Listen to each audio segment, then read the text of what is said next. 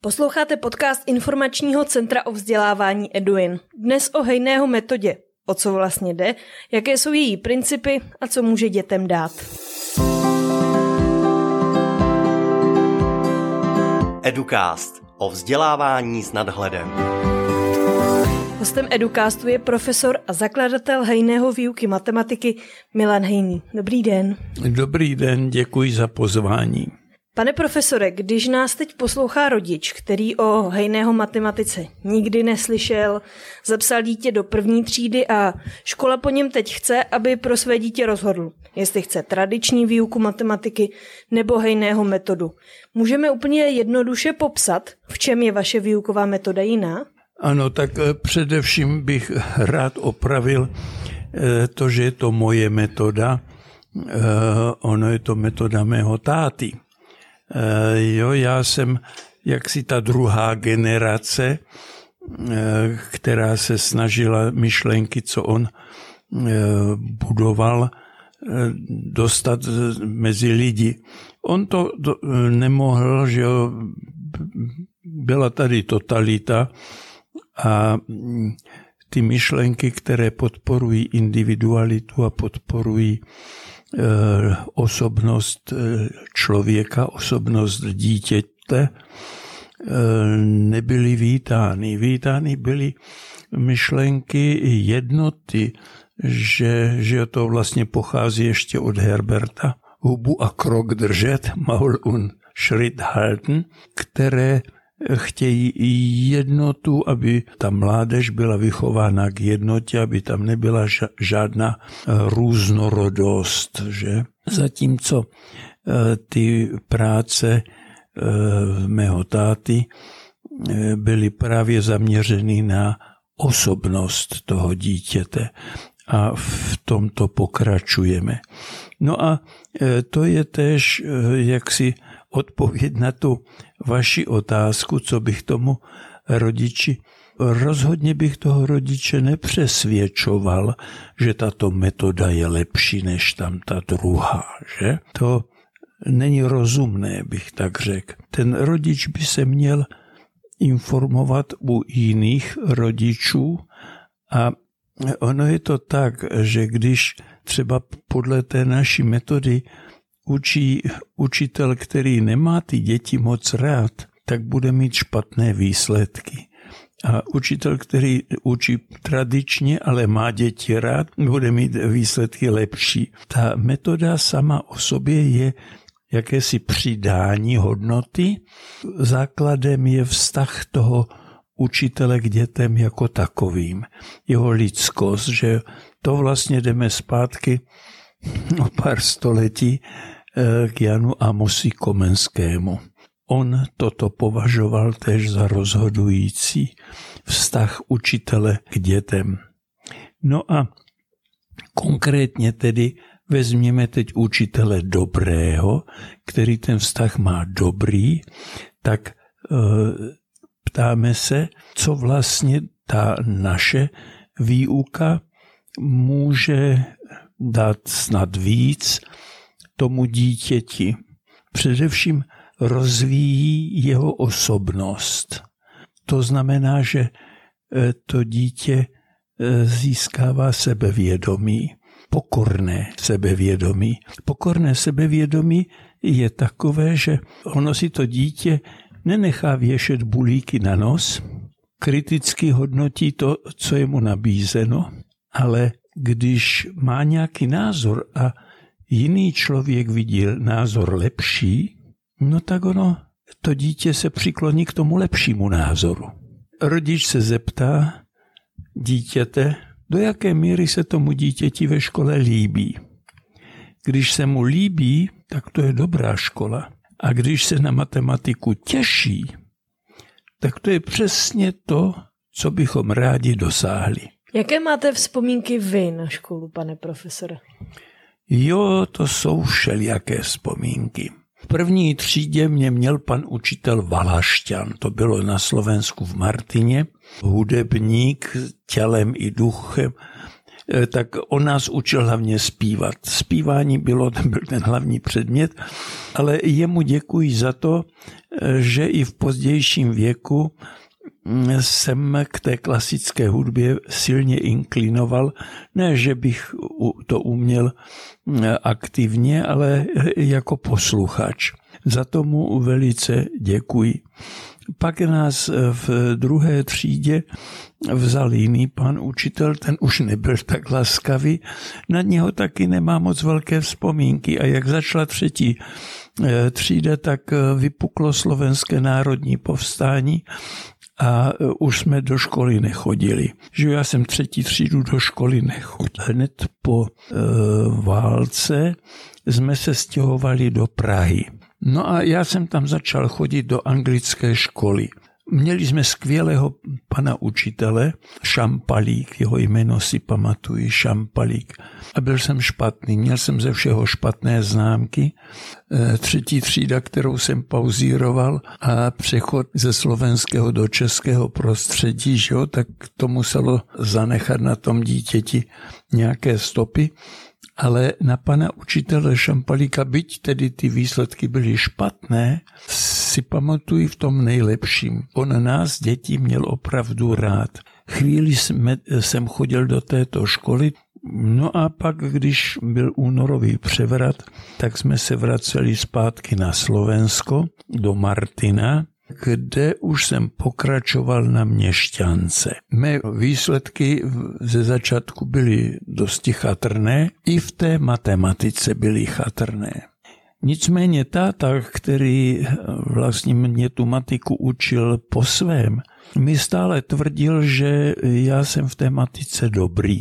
Známky tomu neodpovídaly. Měl jsem sice dvojku, ale to byla dvojka z milosti, protože to je malé město, že na malém městě nemůže kolega dát synovi kolegy nějakou horší známku. Zlom ale nastal, tenkrát se ta škola, ta, ta střední škola, do které jsem začal chodit, jmenovala Měšťanka. Matematice nás učil eh, pan ředitel Lipěš. To byl majestátný muž s takovým trochu bříškem, nosil šle. Jako člověk nebyl špatný. Ovšem On chtěl po nás třeba rychlou násobilku 7x8, 6x3 a tak dále, že? Já jsem tu rychlost neuměl, to jsem neměl. Pak ale přišly zlomky. A to já jsem uměl, protože já jsem ty zlomky viděl. Viděl jsem koláč, jak se krájí, viděl jsem tyč, jak se krájí. Takže jakýkoliv zlomek on napsal, já jsem ho viděl. Nevím, jestli to bylo na první, na první asi ne, na druhé, na třetí hodině těch zlomků.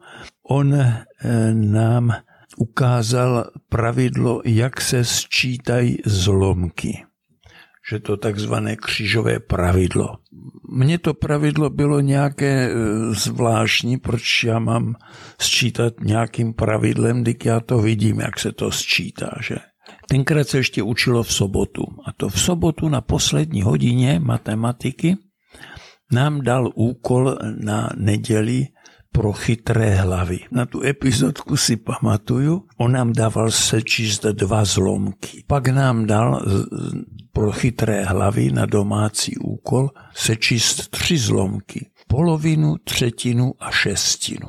A jak to na tabuli napsal, tak já jsem hned řekl, kdy je to jedna celá. Pan ředitel si myslel, že já to od někade si pamatuju. To nějak nekomentoval, jenže ono se ukázalo, že já těm zlomkům opravdu rozumím. Když pak pan ředitel Lepěž přišel na to, že já opravdu těm zlomkům rozumím, tak řekl větu, vidíš hejný, keď sa začneš učiť, ty to vieš. Tenkrát jsem mi vůbec nechápal. Já jsem se vůbec nezačínal učit v jeho smyslu. Na tuto větu jsem si vzpomněl, až když jsem začal dělat didaktiku matiky na tvrdo. Mnozí učitelé si myslí, že ta matematika se učí jako přenos moudra z hlavy učitele do hlavy žáka. Jenomže můj otec dobře věděl, že tak to nefunguje. To moudro musí objevit žák sám a ten učitel mu může dát úlohy, lehkou, trochu těžší, ještě těžší, ještě těžší, až pomocí takovéhoto schodiště ten e, žák dospěje poznání, třeba jak se sčítají dva zlomky, jo? třeba k takovému poznání dojde. A ti slabší žáci k tomu dojdou později, ale pomocí svých spolužáků, nikoli pomocí učitele. Učitel jenom povzbuzuje ty žáky, ale ta moudra jim neříká. Na ta moudra oni musí sami přijít. Což je vlastně jeden taky z principů hejného matematiky. To, je ten z, z, z těch nosných principů té hejného. Když mluvíme hejného matematiky, tak e, já mám vždycky veliké nutkání říct matematiky víta hejného, protože takhle, když to vykládám, tak si všichni myslí, že se jedná o moji matematiku, což, no je-li to pravda, tak z málo procent je to pravda. E, to, co já už se svými spolupracovníky eh, jsme pak k tomu přidali, byly ty konkrétní věci, ty konkrétní učebnice, úlohy a tak dále. Jo, to, to ano, to jsme udělali. Ty principy, ty udělal táta a tím, že on mě takhle učil matematiku, tak já je cítím jako vrozené. To není něco získaného, já to cítím, že tak, taká je přirozenost toho učení se matematice. No a pak jsem vyhrál v kraji olympiádu. Končí to tím, že jsem šel tady do Prahy na matfis, vystudoval jsem matfis. Další dobu jsem dělal tvrdou matiku, ale eh, když jsem viděl, jak mi humplují syna, tak eh, na to má taky můj otec, tedy dědek toho mého syna Miša, podíl On mi řekl, abych ho šel učit sám, což se mi zdálo úplně blbé. Já jsem na to neměl ani to razítko, že? Pak jsem se rozhodl, že na to půjdu, na rok, že tam půjdu, že budu dělat i tvrdou matiku, i to vyučování jsem myslel, že tak levou zadní, jenom že se ukázalo, že to vyučování, ty děcka, že to je droga. To mě prostě pozřelo. Najednou jsem viděl jakousi malost, nebo dokonce nicotnost té tvrdé matematiky vzhledem k té kantorčině. Taky jsem pochopil, že ta kantorčina to se nedá dělat amatérsky, že se to musí dělat profesionálně, že já se musím vzdělat. Musím číst Komenského, musím číst Prebela. Učit se, jak vlastně celou tu třídu vést a jak probíhá myšlení toho dítěte. Vy jste tedy začal učit na základní škole. A jak jste teda ty děti učil jinak? Jak jste k ním přistupoval? No, tak především oni cítili, že je mám rád, jo? A to bez ohledu na to, jestli to byl eh, špičkový žák nebo slabý žák. Ten sociální vztah, to, to byl základ. Základ tak silný, že když oni jako třída se dostali do křížku s učitelkou ruštiny, udělali nějaký, že dali šlápnout do lavoru nebo něco takového. Ona chtěla tam trojky z mravu a nevím co všechno protože nalhala. To, co se stalo, to neřekla pravdivě. A tak oni za mnou přišli, že se jim dělá takovéto příkoří. A jeden přes druhého mluvili. Já jsem jim řekl, prosím vás, buďte sticha. Vzal jsem Dadu a jsem se jí zeptal, Dado, jak to vlastně bylo. A ona to teďka kousek po kousku přesně řekla, co se odehrálo. Šel jsem za ředitelem řekl jsem mu, odehrálo se to takto a takto. Jak to víš? No řekla mi to Dada. A ty tomu věříš? Na sto procent jsem řekl. Asi to moje přesvědčení přesvědčilo i toho ředitele. Neměl to lehké, protože ta ruštinařka tam byla nějaká e, stranická činovnice, což v té době byla velice silná pozice ale on to uhájil, že tam e, žádné, byla tam nějaká dvojka z mravu nebo něco takového padlo, ale tím to skončilo. V hejného metodě výuky matematiky je důležité to poznání toho žáka, že to není přenášená informace z hlavy učitele do hlavy žáka, ale že ten žák na to sám přijde. Proč je to tak důležité? No taková je zákonitost poznávacího procesu.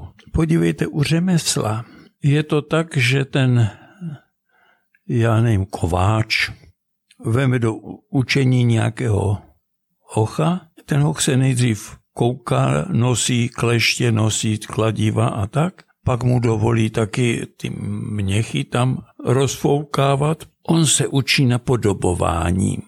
Řemeslo se učí napodobování. A z toho asi vzešlo to, že si lidi myslí, že i intelekčné poznatky se budou takhle přenášet. Ovšem ono to tak naprosto nefunguje. Funguje to na tom principu, že to dítě dostane problém a ten problém řeší. Ještě když se podíváte na všechny předškolské děti, já mám možnost to teď na té své pravnučce krásně sledovat, že ty předškolské děti jsou zvídavé. Zvědavost taky, ale oni jsou zvídavé, chtějí vědět, jak to funguje a proč to tak funguje. A chtějí se k tomu dopátrat sami. Tady máme na, na záchodě po v takových dvířkách měřiče vody a e, teplé i studené.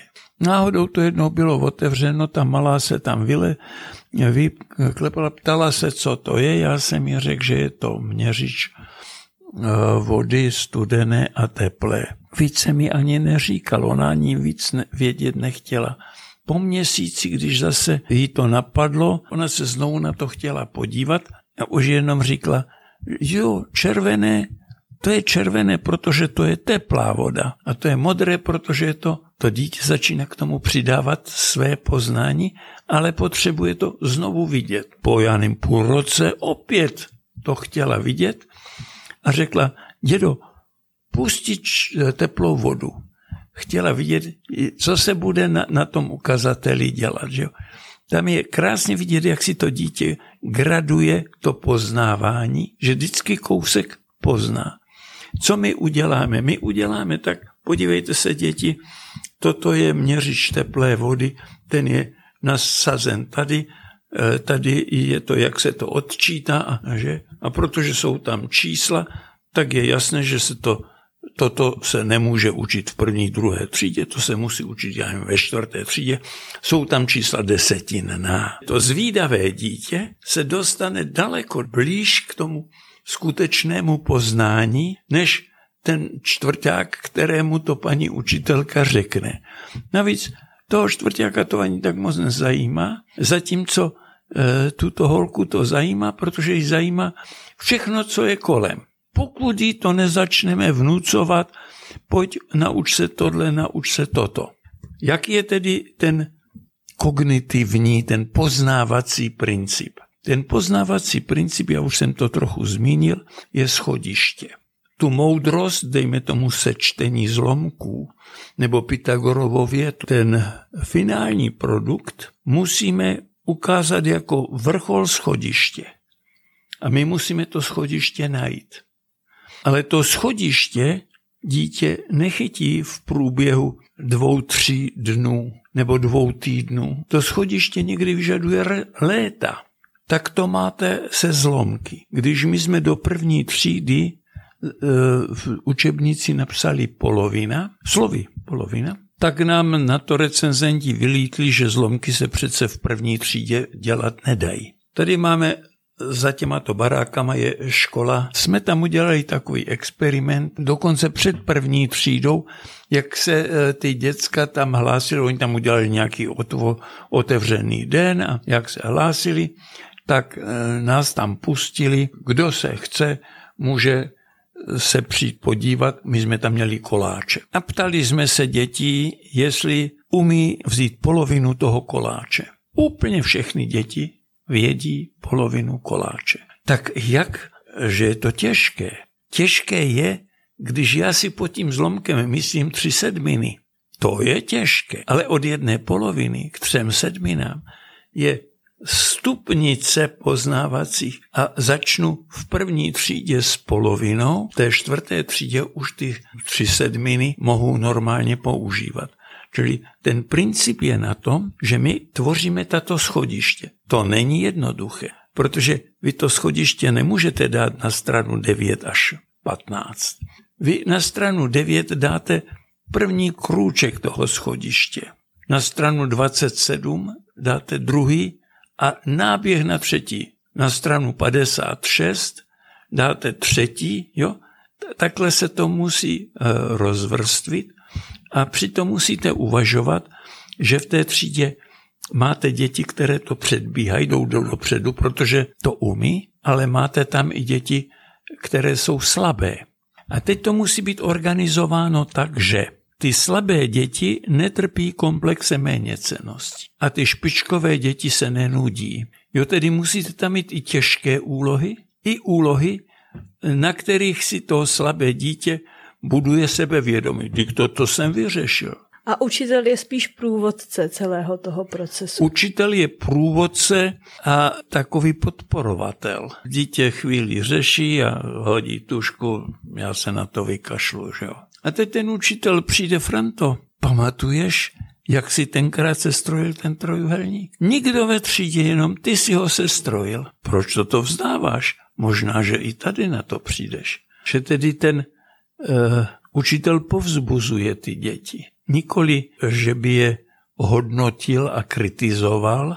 Mně ještě napadá, probrali jsme učitele, probrali jsme žáky, ale co třeba rodiče, kteří neměli hejného mm, výuku matematiky a teď jejich dítě má a oni přece jenom neumí pracovat s tím, aby byli spíše průvodcem, než prostě, že budou nad tím dítětem stát tohle vypočítej, tady ti chybí domácí úkol.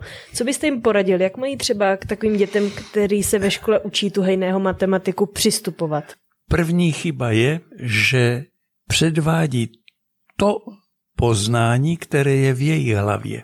A to je úplně jiné poznání, úplně jiné sčítání zlomků, než to, které, ke kterému vedeme my ty děti. My ty děti vedeme k tomu, aby ten koláč krájeli a ten tatínek to ví, že tam je takové to křižové pravidlo. To je první fatální chyba. A e, druhá fatální chyba je, že tomu dítěti odebírají autonomii. Oni jsou nositeli moudra, oni mu to jdou říct. Tady dlužno dodat, že z těch zkušeností, které mám já, to není statisticky zjištěno teda, ty zkušenosti, které mám já, praví, že ženy jsou tady moudřejší než muži. Takže necháme to dítě spíš, ať se na to přijde samo, než že my mu budeme říkat, jak to má udělat. Přesně, složitý je ten poznávací proces a jak my musíme být pokorní před tím poznávacím procesem, a když to dítě takhle udělá, no tak to tak udělá a já jenom musím bádat nad tím, co se vlastně v té hlavičce odehrálo. Dodává Milan Hejný, pokračovatel výukové metody Víta Hejného. Tak, Díky, pane dobře. profesore, za váš čas a odpovědi. Děkuju. A to bylo z dnešního Educastu vše. Další díly si můžete pustit na všech tradičních streamovacích platformách nebo na webu eduin.cz.